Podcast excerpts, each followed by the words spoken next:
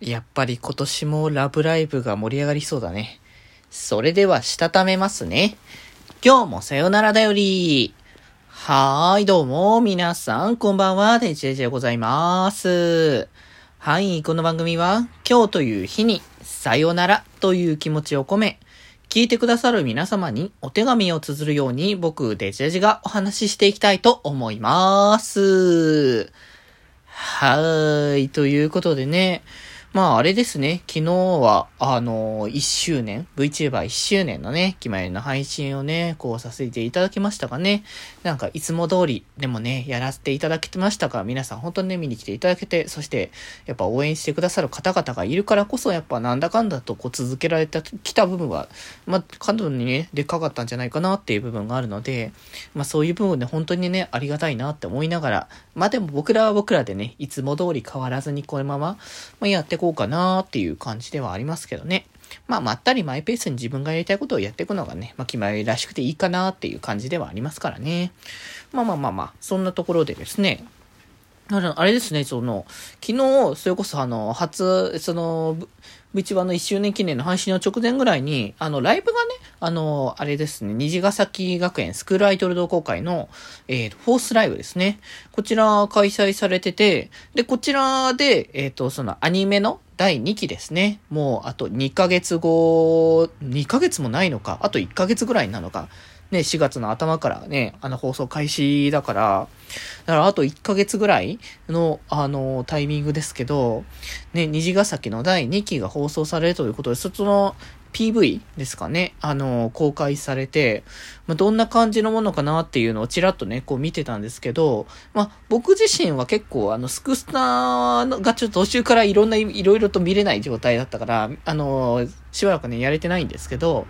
その、追加のね、要は、しおりことあの、ランジとミヤですかね。が、まあ、追加されるっていうことで、どんな感じになるのかなって思ってましたが、こう、聞いてた感じのその、ランジのキャラクター性ではない方向にだいぶ変わってきたというか、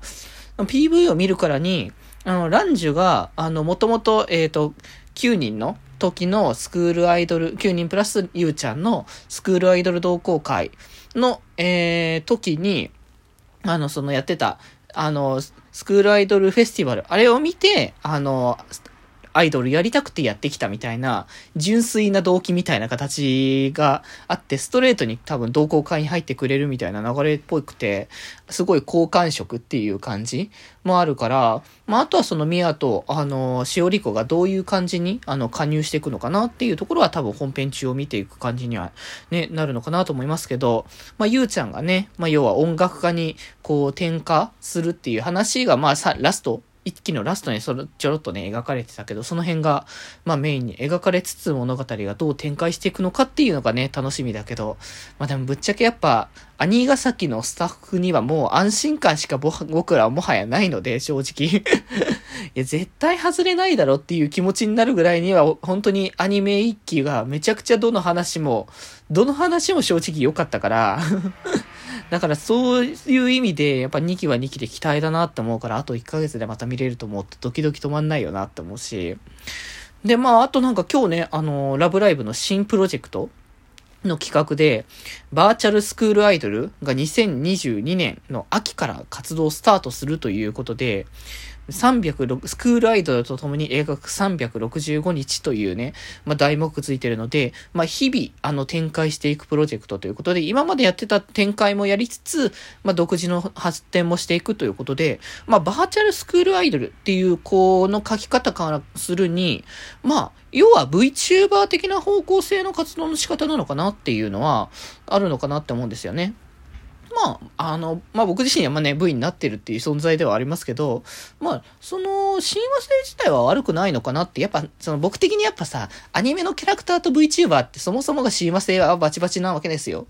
で、そもそもやっぱさ、アニメのキャラクターだったらアニメのキャラクター前として、それ以上のものが、こう、やっぱね、アニメ以上のものっていうのは、こう、そこで表現されないけど、VTuber であれば、そこから、こう、一歩飛び越えたキャラクターらしさもありながら、やっぱラブライブってその中の人の要素も結構大事で、そこら辺のシンクロ率って結構重要視している部分だから、なんかその辺で、こう、中の人の要素も結構、こう、プラスアルファで出てたりとか、キャラの良さがまたプラスアルファで出てくるっていうの、それを定期でこの配信とかでお届けできるっていうのは、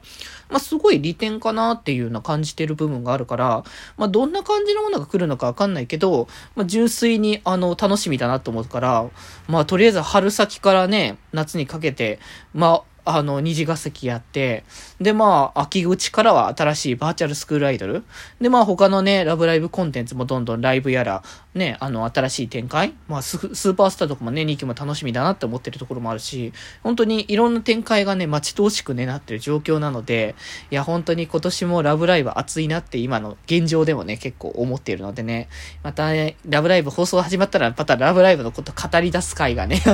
うちでもまた始まりますから、そこでね、楽しく話していけたらいいかなと思っております。はい、ということで今日はこんなところです。それではまた明日。バイバ